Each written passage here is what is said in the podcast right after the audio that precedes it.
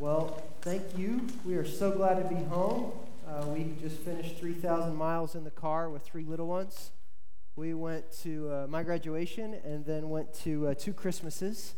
And uh, I can tell you, um, for a number of reasons, both for weather, that I'm glad I'm not in Ohio today, uh, more because of the football game last night than the weather. Um, and I, I am very thankful to preach this morning, very thankful to be back uh, with us as a body. Um, I agreed to preach before I knew about uh, this vote or when this would happen. So as I was driving, I thought, man, this could be the most awkward sermon ever, depending on how this vote goes. But uh, I appreciate your, your, your grace, and, and uh, I'm very humbled for our opportunity to uh, just to build this local body together. So let's pray for our church. Let's pray for Pastor David, and then let's uh, open God's word together. Heavenly Father, I thank you for this morning. I thank you for your word, its truth. I thank you that we can know you, that we can stand in uncertainty and change with the certainty of knowing our Creator and our Savior. May that be evident this morning, and may that encourage us, and may that challenge us in how we live. We ask this in Christ's name. Amen. Well, it's, it's that time of year. Christmas is over. You ate a bunch of food. You sat around. You saw your loved ones. And it's New Year's. And New Year's brings New Year's resolutions. And I have done them. I know some of you may be thinking of them. You're on the clock. You have about two days to get those ready. And January 1's coming. Uh, in fact, I did a little research on this. Over 160 million Americans every year do New Year's resolutions. Top 10. Number one, diet. Number two, exercise. Number three, lose weight. Kind of all together. Number four, save money, perhaps from the diet and the exercise. Uh, number five, learn a new skill or hobby. Number six, quit smoking. Number seven, read more. Number eight, find another job. Number nine, drink less. Number 10, spend more time with loved ones. Uh, here's the problem of the 160 million Americans that do New Year's resolutions every year, by the end of January, only 25% are still doing them. By the end of December, only about 7 or 8% of the 160 million Americans are still doing their New Year's resolution. So I've done this myself. I can tell you in 1999, on December 31st, 20 years ago this week, I gathered a couple friends and we stood at this special place on our college campus and we said, 2000, this is our resolution. We are going to make this the year of the woman. We are going to find girlfriends and our wives. And so we made the effort. We said, okay, we're going to go out, we're going to ask girls on dates. And we did, and we had girlfriends all by February. And we were all single against our own will by June. so we gathered again at that same place on campus, very bitter people on December 31st, 2000. And we're so thankful that year was over. Here, here's what's wrong with a lot of New Year's resolutions, and they're good, by the way. There are many good ones, but here's what typically goes wrong. You say, I have a goal. I want to lose weight. So, what I'm going to do is I'm going to apply me to some habit with the desire that I'll attain that goal, and at the end of that goal, it'll lead me to happiness and better life. And as I was thinking, and what really the point of all this this morning is, why this has to do with our church is I was thinking we're about to change a chapter in our church. We're about to change a year in our church. We have a new pastor who's coming with his family next week. What are the resolutions? What are the things we should be wanting in this new chapter as a church? And I was I was drawn to 1 Thessalonians. So if you would, please join me by turning to 1 Thessalonians 4. As you look there, I just want to give a quick overview of what's happening. Church in Thessalonica, Paul and Silas came after leaving the Philippian jail and preaching there, came to Thessalonica, preached, and many people were converted, especially many, many Greeks, many Gentiles, men and women. And upon that, a lot of the Jews in the, in the area became very upset and started persecuting them. But they remained faithful. But Paul had to get out of there So he left. He wanted to come back, but it was too dangerous. So he sent Timothy. Timothy came, ministered, was encouraged, gave a report back to Paul. They were remaining faithful. They were, they were absolutely committed to the gospel. They were struggling with what is the second coming. Well, you can see that as you flip through. But they were faithful. And so Paul is spending the first three chapters just saying, I thank God that you're faithful to the gospel. I thank God that you're doing well. And he gets to chapter four, and it's almost like he's saying, Here's my resolutions for you for this new chapter. I'm so thankful, but do this. And that's kind of what I hope is our prayer and our thought this morning. There are so many things to be thankful for about First Point and where we are and what God has done for us and how faithful He's been. But there's a new chapter in front of us, and there's exhortation. So read with me in verse 1 of chapter 4.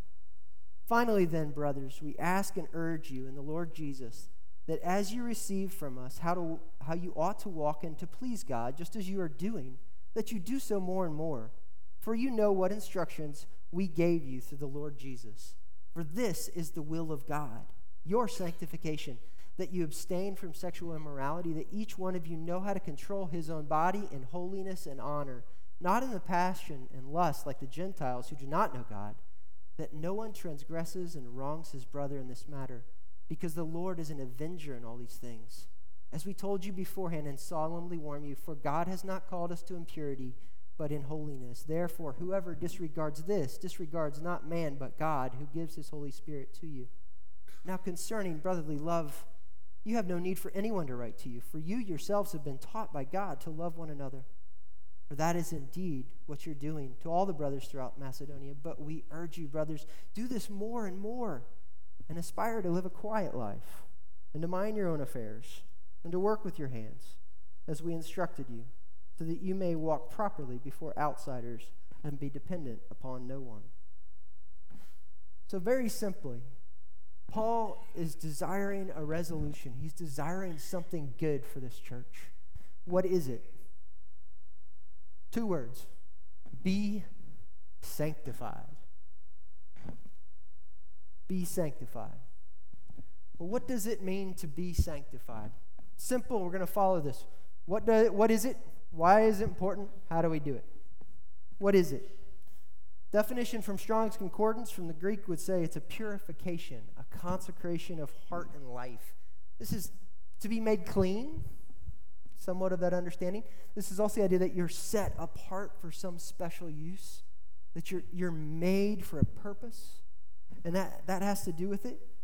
Um, I like what Hoekema says. This is, a, this is a bit of a definition here, but it says the gracious operation of the Holy Spirit involving our participation by which he delivers us he delivers us from the pollution of sin he renews us in our entire being according to his image and he enables us to live a life pleasing to him more simply john piper defines sanctification as our obedience to christ and a life pleasing to God. This isn't easy. This is not something that's even, frankly, easy to want to preach about. Um, I struggled with this this week, and I realized that it's an all or nothing problem for us. Either we want to say, Here I am with my New Year's resolution, I am going to be sanctified.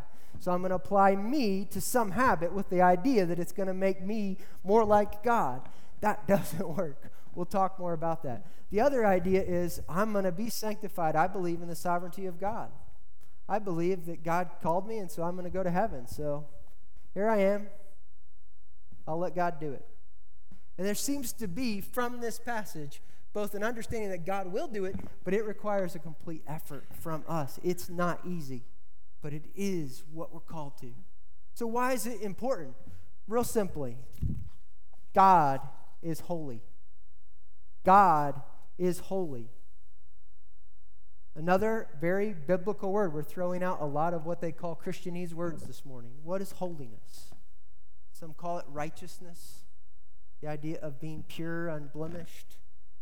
But that really doesn't connote, it really doesn't display what it really means when we think about it in God. It's, it actually means like the otherness, it means that which is completely different from something else.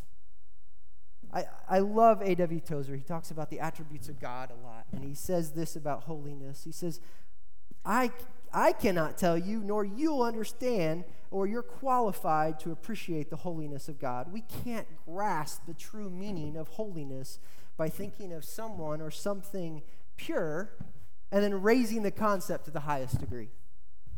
God's holiness is not simply the best we know, infinitely bettered. So think of the best person you know, and just better and better. We know nothing like the divine holiness. It stands apart, unique, unapproachable, incomprehensible, unattainable. Man is blind to it. He may fear God's power and admire his wisdom, but his holiness he can't even understand. Holy is the way God is to be holy. He does not conform to a standard, He is that standard. He is completely holy with an infinite, incomprehensible fullness of purity that is incapable of being other than that. Because he is holy, his attributes are holy. That is, whatever we think of as belonging to God must be thought of as holy. God is holy, and he has made holiness the moral condition necessary for the health of his universe. We should stand in awe of that. We don't understand God. We need to understand God. We're called to understand God. He's condescended that we can know Him. And not only that, He's paid the penalty as we sang for that we can know Him, but we're called to that same standard. We're called to holiness, and that's why it's important. Think of the example of fine china. I have some experience both my mom and my mother in law have helped me appreciate fine china. My mom made me eat, eat on it at Christmas time in case I were to ever eat with the queen or the president, I guess. And my mother in law picked out fine china as our gift because that was a family gift for our wedding. I had no concept of that. I was like, we don't need that. We'll never use that. I learned quickly that that was the wrong answer. Fine china is special. Fine china is important. Fine china is set apart. It's to show the value you, you have for the person eating on it. And that's what we are. We're set apart. We're, we're created. We're remolded in a way that's like fine china. You put it up in that shelf. You pull it out at Christmas and you pull it out whenever the queen comes to visit, I guess. But it's important. It's not to be dirtied, it's not to be played with, it's to be set apart. So we know what sanctification is, we know why it's important because God is holy. So, how do we do it? How do we achieve this resolution? Is it kind of like, as I mentioned earlier, like a New Year's resolution that I just, I have to be sanctified, let's go? No. There's a different equation entirely. So, if the normal equation of these resolutions are me plus some habit, I'll attain the goal and then I'm going to be happy. This is very different. This is me, the gospel, me plus the gospel, me understanding what the gospel is, applying that, so adding that to one area of my life, and then letting that change me in a way that equals holiness. Notice I didn't say happiness. I'm not saying they're separate. We'll talk about that later. But I am saying the goal is holiness. Oftentimes, our resolutions are me, I'm going to do this happiness. And God wants something very different for us. So, how do we do this? Well, again, I, I think that He gives us some very clear understanding in chapter 1 if you just flip back a couple pages. He says in verse 4 For we know, brothers, loved by God, that He has chosen you. Because our gospel came to you not only in the world, but also in the power and the Holy Spirit with full conviction. You know what kind of men we proved to be among you for your sake. And you became imitators of us in the Lord, and you received the word in much affliction with the joy of the Holy Spirit. They received the gospel. That's that's how we do this. We think of the gospel, we apply the gospel, we preach the gospel to ourselves. Now, there are some specific things. So, as we look at this passage, much like if I have a goal in 2020 to lose weight, there are probably some specific things that I should do or shouldn't do in 2020. One of those may be exercise and eat less ice cream. You get it. here are some specific things related to the resolutions of being sanctified. Number one, Paul says, pursue personal purity. Pursue personal purity. Says that you abstain from sexual immorality, that each one of you know how to control your own body in holiness and honor, not in the passion of lust like the Gentiles who do not know God. Following the same model. What is sexual immorality? I thought as I as I started to think through this and as I looked at commentaries and as I listened to sermons, there were a laundry list of what sexual immorality is. I, could go through those. That would be everything from adultery, sex outside of marriage between a man and a woman, pornography, lust, a lack of intimacy because of sin within a marriage. We could go through these. We've heard these. They're in our culture because everywhere you look across our culture today, it's telling us that we can have that. That it's okay. You can live the good life. You can be a better version of you. You can have happiness and still have this. Whatever that is, I will let you think on that in your own life. It's, it's pervasive, it's not just one of those things. But as I thought about this, it, it, I do see, even as we look at Scripture, that it's the battle of the body to show our love and our identity of Christ. This is a battle of the body. This is one of those examples. Why Paul chose it, I'm sure there's a litany of examples, one of which Thessalonica, I'm sure, had a multitude of problems, much like America in that area. Number two, it seems to be an area that seems to be pervasive across mankind because we have bodies. We do think that way. We are taken towards something that is given by God, and we've perverted it in every way. But instead of going through a lot of the specifics examples of that, I've thought of an example that was given to us this morning. So we are going to celebrate the Lord's Supper. We're going to take bread and we're going to take our version of wine and we're going to ask that it be blessed by God so that we can be reminded of what Christ did for us and that we can partake that. Well, this bread's been set apart. I can tell you theologically, it's no different than any bread. This is Publix bread, by the way. But it has been set apart for a purpose, and this purpose is unique, and this purpose is special, and this purpose is to remind us what Christ did for us, right? Well, if we brought this bread this morning and we opened it and we're fine with the fact that there are pieces here that are just moldy and decaying, we've taken something that's consecrated, we've taken something that's set apart, we've taken something that's special, and we've let it just be completely neglected, we've let it be polluted. And that's what sexual immorality is in our lives. That's what taking something that should be set apart, our bodies, our bodies are that same thing. They're this example because that's what the Lord's Supper is. It's an example of what God has done for us that displays His glory. Well, our bodies are that. We know that from 1 Corinthians 6. Our bodies are not our own, they're the temple of God. They've been bought with a price.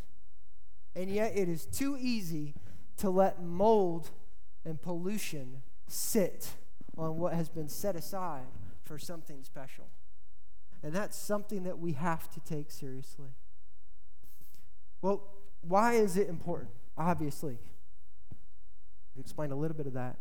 But why is it important? Let's look at the text. Verse 6 says that no one transgresses and wrongs his brother in this matter because the Lord is an avenger in all these things. As we told you beforehand and solemnly warned you, God has not called us for impurity, but in holiness. Therefore, whoever disregards this disregards not man, but God, who gives his Holy Spirit to you. So, three things why this is important, real simply. He alludes to the fact that we have the Holy Spirit. that we have actually been consecrated and that actually we have God within us that is convicting us, that's challenging us, that's changing us, that originally made us aware of the gospel. If you know Christ this morning, the Holy Spirit was at work in your life and He convicted you and changed you and rubbed you and prodded you and directed you to the point that you knew what sin is and you knew that you needed Christ and that you made that conscientious choice of said, I accept that. I need that. I repent. But now you probably have some understanding that, boy, the Holy Spirit was working there. And, and here you have the very, the very God at work, and you're sitting and you're fine with mold on that. Be warned of that. Be conscious of that. Be thinking of that. Number two, it wrongs yourself and others. It wrongs yourself. We know that from 1 Corinthians 6, that it's a sin against your own body. But we see here in this passage that it actually wrongs your brother. Other people are involved because it involves bodies. There are bodies involved that are hurt by it.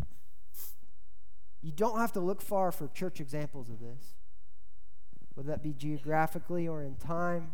You can go to the Palm Beach Post, you can go to the Sun Sentinel, you could go to the New York Times, you can go anywhere you want to look for examples of which there are people within the body that have sinned sexually and it's hurt people. Whether that be viewing something that is not theirs sexually, or whether that be partaking with someone that is not theirs sexually. It happens and it destroys and it destroys these churches. It, destro- it can destroy our church. We need to guard against it.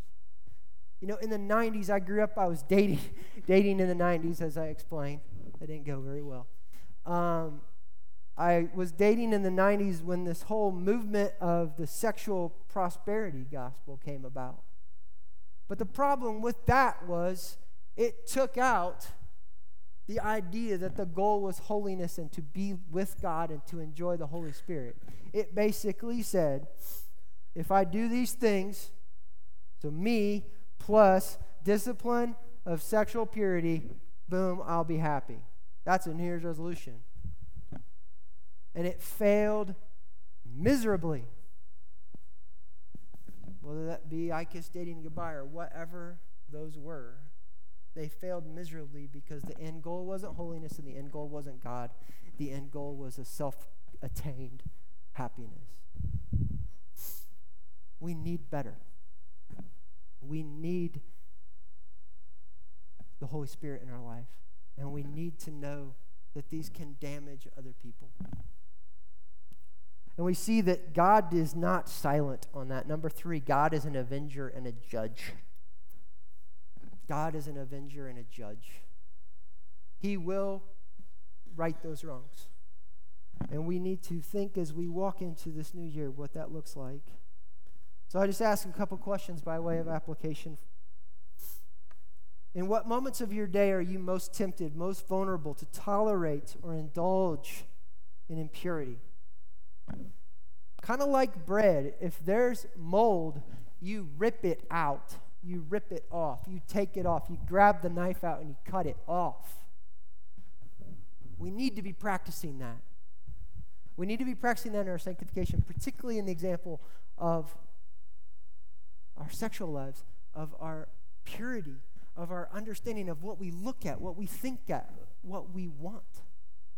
And it needs to be something that we do often because we, we're given to fail at this. It's a struggle. But it's something we have to take seriously because we're consecrated, we're set apart, we have the Holy Spirit. We're called to the enjoyment of knowing God now with the hope of knowing God fully when we're in heaven.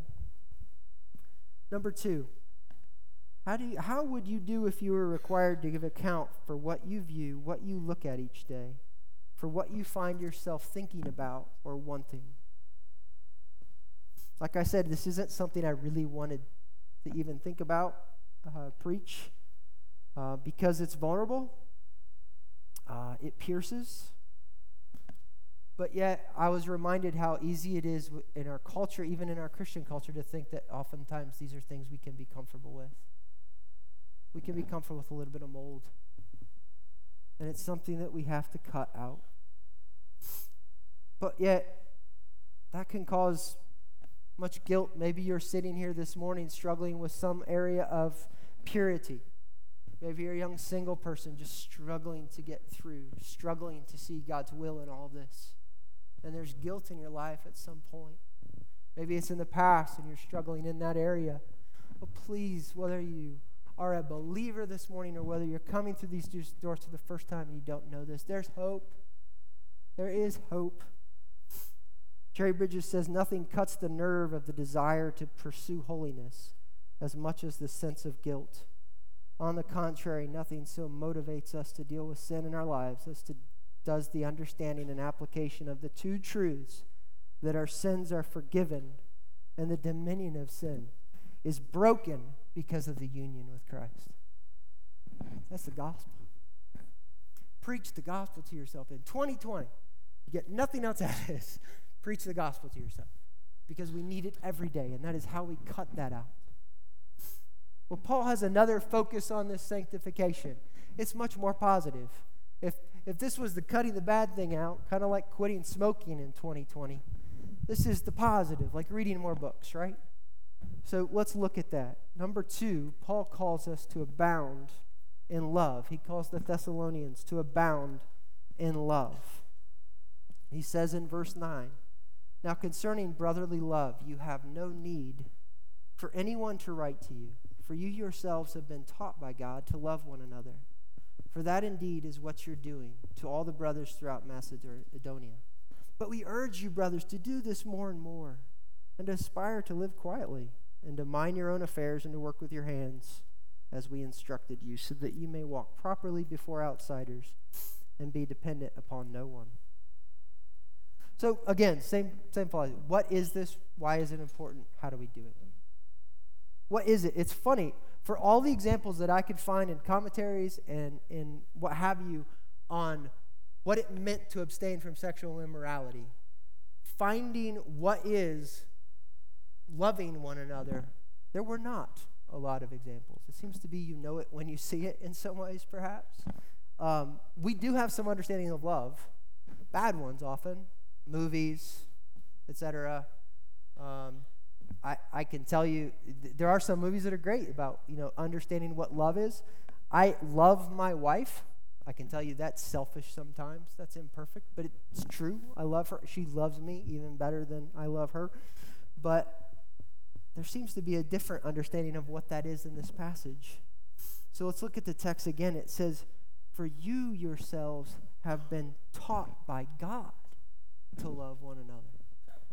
So, what is that? This love that they were taught, that they received when Paul and, and, and Silas came, was this love of the fact that they didn't deserve love, that they were guilty in need of, of, of a Savior because of their sin. They stood before the wrath of, the God, of God, but Christ, being rich in mercy and God being rich in love, came, lived, served, and then died in our place that we can know him and enjoy him.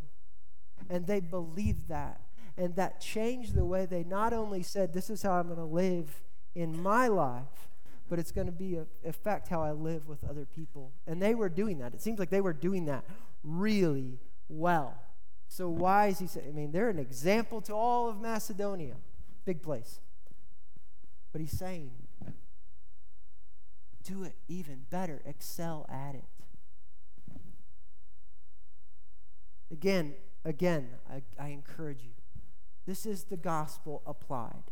This is the, a new formula. It's saying me plus my understanding of the gospel applied to how I love others will result in my holiness. It also results in caring for other people and enjoying other people. But the end here, as you see, if you look back in chapter 3, even, that it, it's, he's praying that they would love one another for their sanctification, that they would walk worthy of the calling, that they would be presented blameless before God on that day. So, why is it important? That's the signature. Christ says in his Gospels in John that this is how that you'll know that you're, you're my disciples, that you love one another. He says later, like, this is a new commandment. This is something that sums up what I want you to do to, to obey me, as John Piper says, to enjoy the pleasures of God, that you would love me with your heart, soul, and mind. That involves our purity, that involves what we think about, that involves what we do, and that you would love one another, that we be driven as we look across who we're called to be with, and we would have compassion, we would have heart, we would have desire to care for. Well, to understand this, we kind of have to know who the another is. I spent 3,000 miles driving last night. Are these the people I'm driving with in traffic? I really hope not. It is. It is, partially. Is this refugees that are coming to this country? Should we love them? Yes, we should. Is this the focus of what Paul's talking about here? It's not. He's talking about the people in the uh, Thessalonian church. So as we look at First Point, we're talking about the people that are mainly in this room. That there's something special God gets in this room. That it was set apart, it was consecrated, that we would not only be called to our holiness, but there's something for us to be sanctified in doing life together. That we would care for each other, that we would enjoy each other, that we pray for one another. That in that, there's something that God has actually made a purpose for that brings him glory and is going to bring us greater pleasure and joy.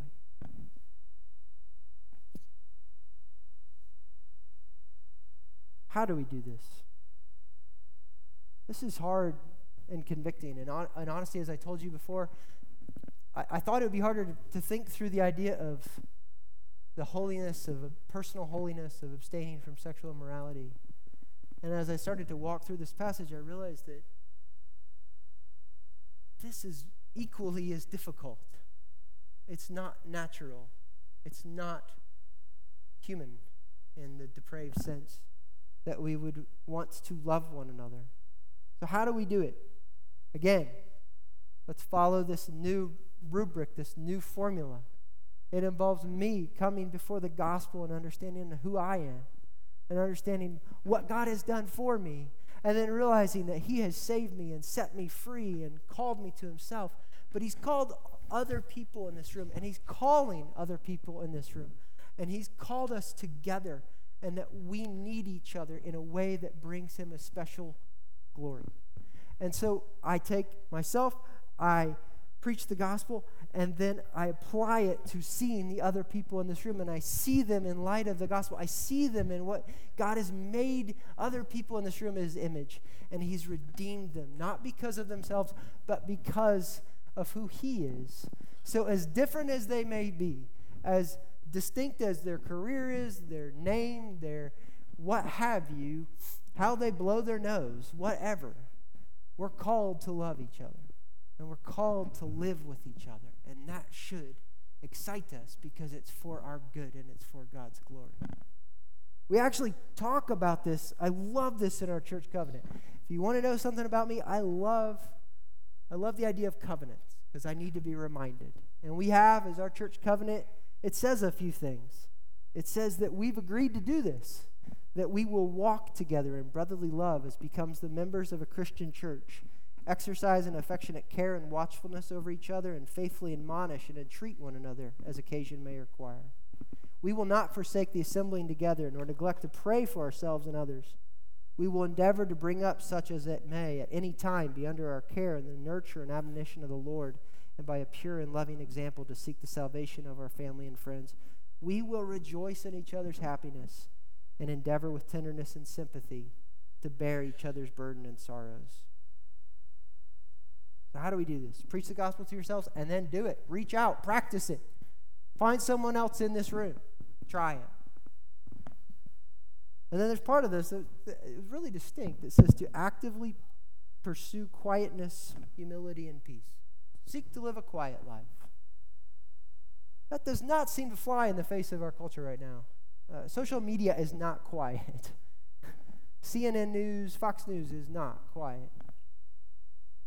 Matthew Henry says this about that idea of, of living a quiet life. He says it's the most desirable thing to have a calm and quiet temper, to be of a peaceful and quiet behavior. This tends much of our own and others' happiness. And Christians should study how to be quiet. We should be ambitious and industrious, how to be calm and quiet in our minds, in patience to possess our own souls, and to be quiet towards others. Or a meek and mild and gentle, gentle and peaceful disposition, not given to strife, contention, or division. Satan is very busy to disquiet us.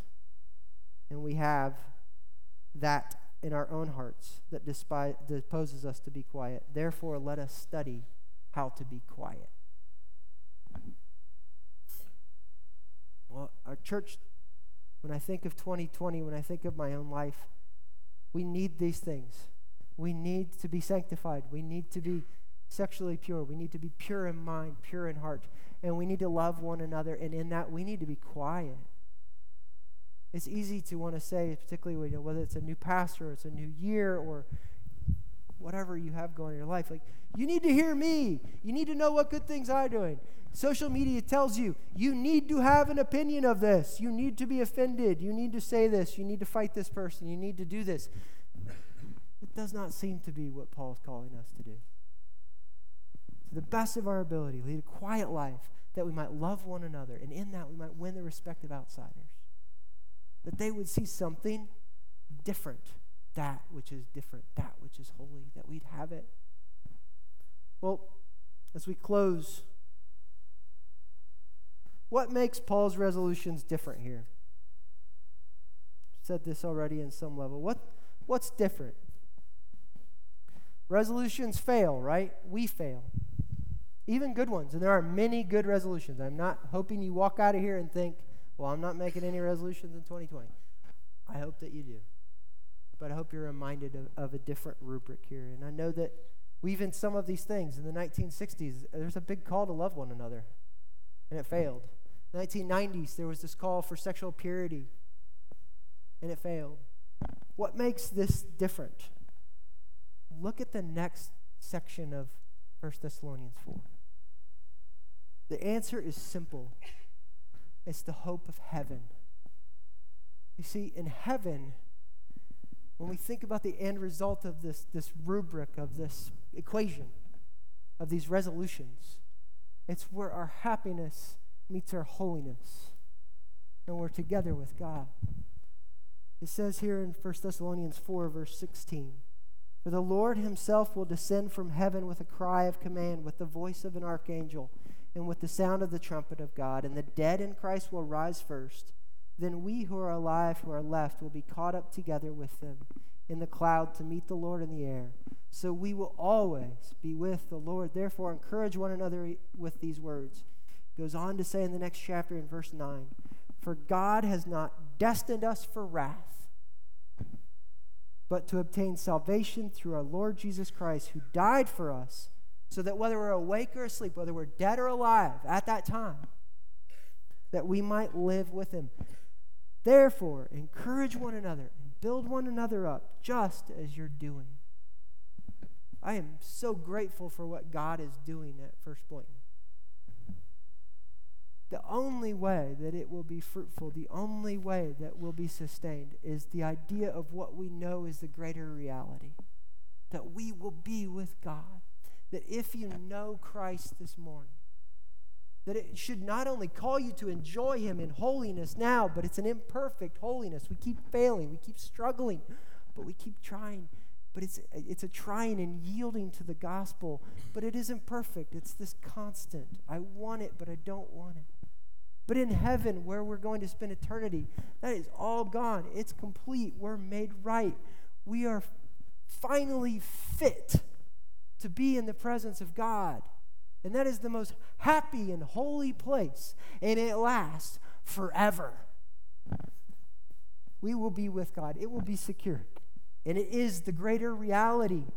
A culture that's telling you to be allowed, a culture that's telling you have what you want, whether it be sexual immorality, whether it be whatever you want right now, have it your way. That is a vapor that's going away, and God will judge. But if you know Christ this morning, you know that you will be happy and holy with Him forever. And that should set us free in 2020. That should be what we want more than anything else. That we would be with God and we would be practicing that now on the Sunday mornings, and we'd be practicing that in how we love each other and hold each other accountable. I am so thankful and I'm so grateful for what God's doing here. May our 2020 resolution as a church be what we see in 1 Thessalonians. May we be sanctified because there's the joy and enjoyment in that, and then there's the idea of being with God. May that motivate us. May that cause us to love each other.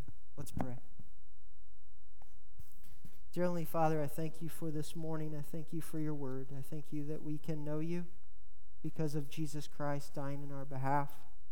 I thank you that that is set us free to become compelled by you, that we would want to be sanctified, that we would want to be changed because there's the pleasure in knowing you. There's the gratitude in seeing what you've done, and that's the only motivation that we can have. But it's the promise of what's to come, God, that we can be in heaven with you, and that that is a reality that we can sing about, we can talk about, we can even have some little taste of as we worship on a Sunday morning, but it's going to be full, it's going to be real, and it's going to last forever. And may we hope for it more in this day and more in 2020. In Christ's name, amen. Amen. Thanks, Bob. Church, would you stand? We're going to sing and ask God to prepare our hearts to receive the Lord's Supper.